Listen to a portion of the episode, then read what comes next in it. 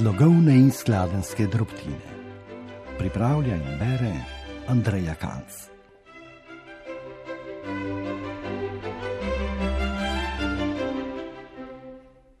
Cenjene poslušalke in poslušalci, o sodobnem jeziku in različnih slogovnih govoricah v tem ciklu jezikovnih prispevkov razmišljam Andreja Kalc kot literarna prevajalka, občasna lektorica, dejavna članica živahnega lektorskega društva Slovenije, predvsem pa samozaposlena primorka. Pogledov na jezik je najverjetneje toliko kot je ljudi in vsakdo ima pravico do svoje govorice, predvsem pa do svobodnega izražanja svojih misli.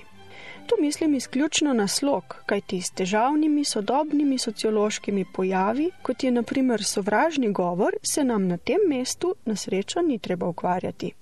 Navedeno stališče pokaže svojo šibko točko, ko se moramo jasno sporazumeti sogovorniki v javnih govornih položajih. Zdaj poznate ljudsko resnico, da primorec še danes ne razume prek murca.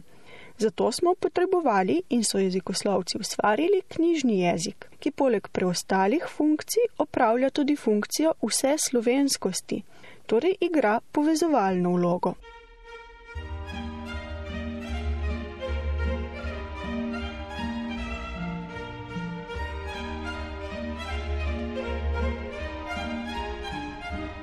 Pred številnimi desetletji se je ta proces oblikovanja knjižnega jezika ujel v naslov razprave dr. Antona Bajca v sledeči obliki: Kako smo slovenci čistili svoj jezik?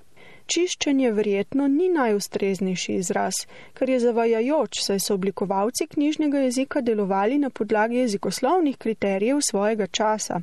Prav nasproti temu stoji predpostavka enega izmed znamenitejših sodobnih jezikoslovcev, dr. Marka Stabeja, in sicer koliko različnih slovenščin poznamo. Kot vedno se skriva uravnotežen odgovor nekje vmes.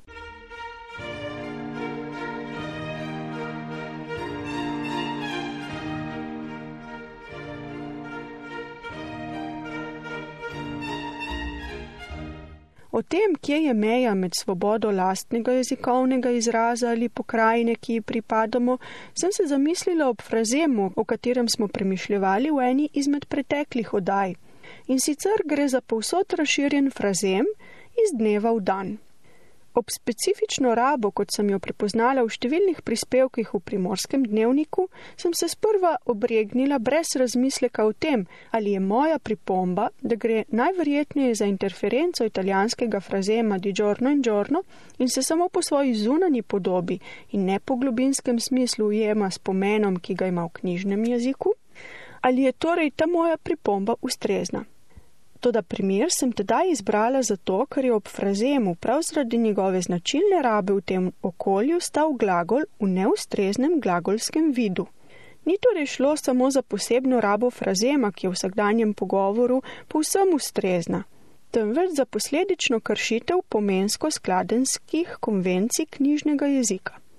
Upoštevajoč zgornji argument o povezovalnosti in vse slovenskosti knjižnega jezika, so moja opaska, pripomba in nasvet o ustreznejšem frazemu, ki ne bo zmotil kriterija knjižnosti v publicističnem besedilu, torej ustrezni. Z golim in nepremišljenim očitanjem jezikovnih napak se danes nikakor ne moremo zadovoljiti.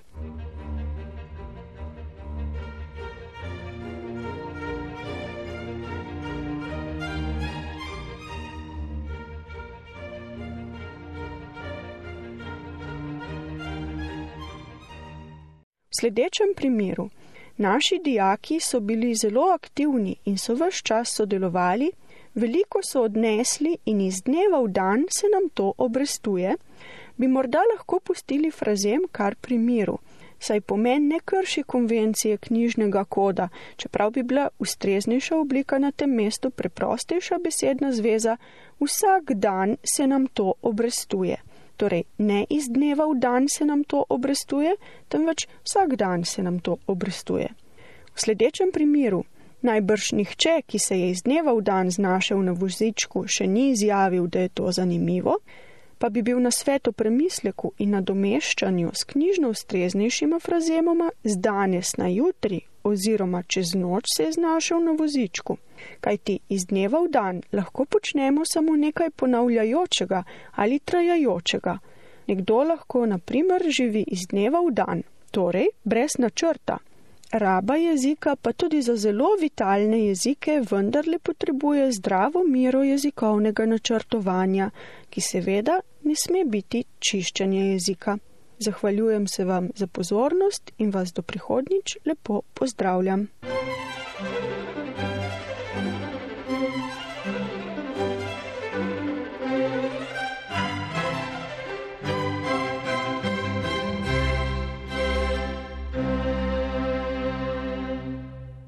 Na sporedu je bil jezikovni kotiček, ki ga pripravlja Andreja Kalc. Uredništvo Lucija Tavčar.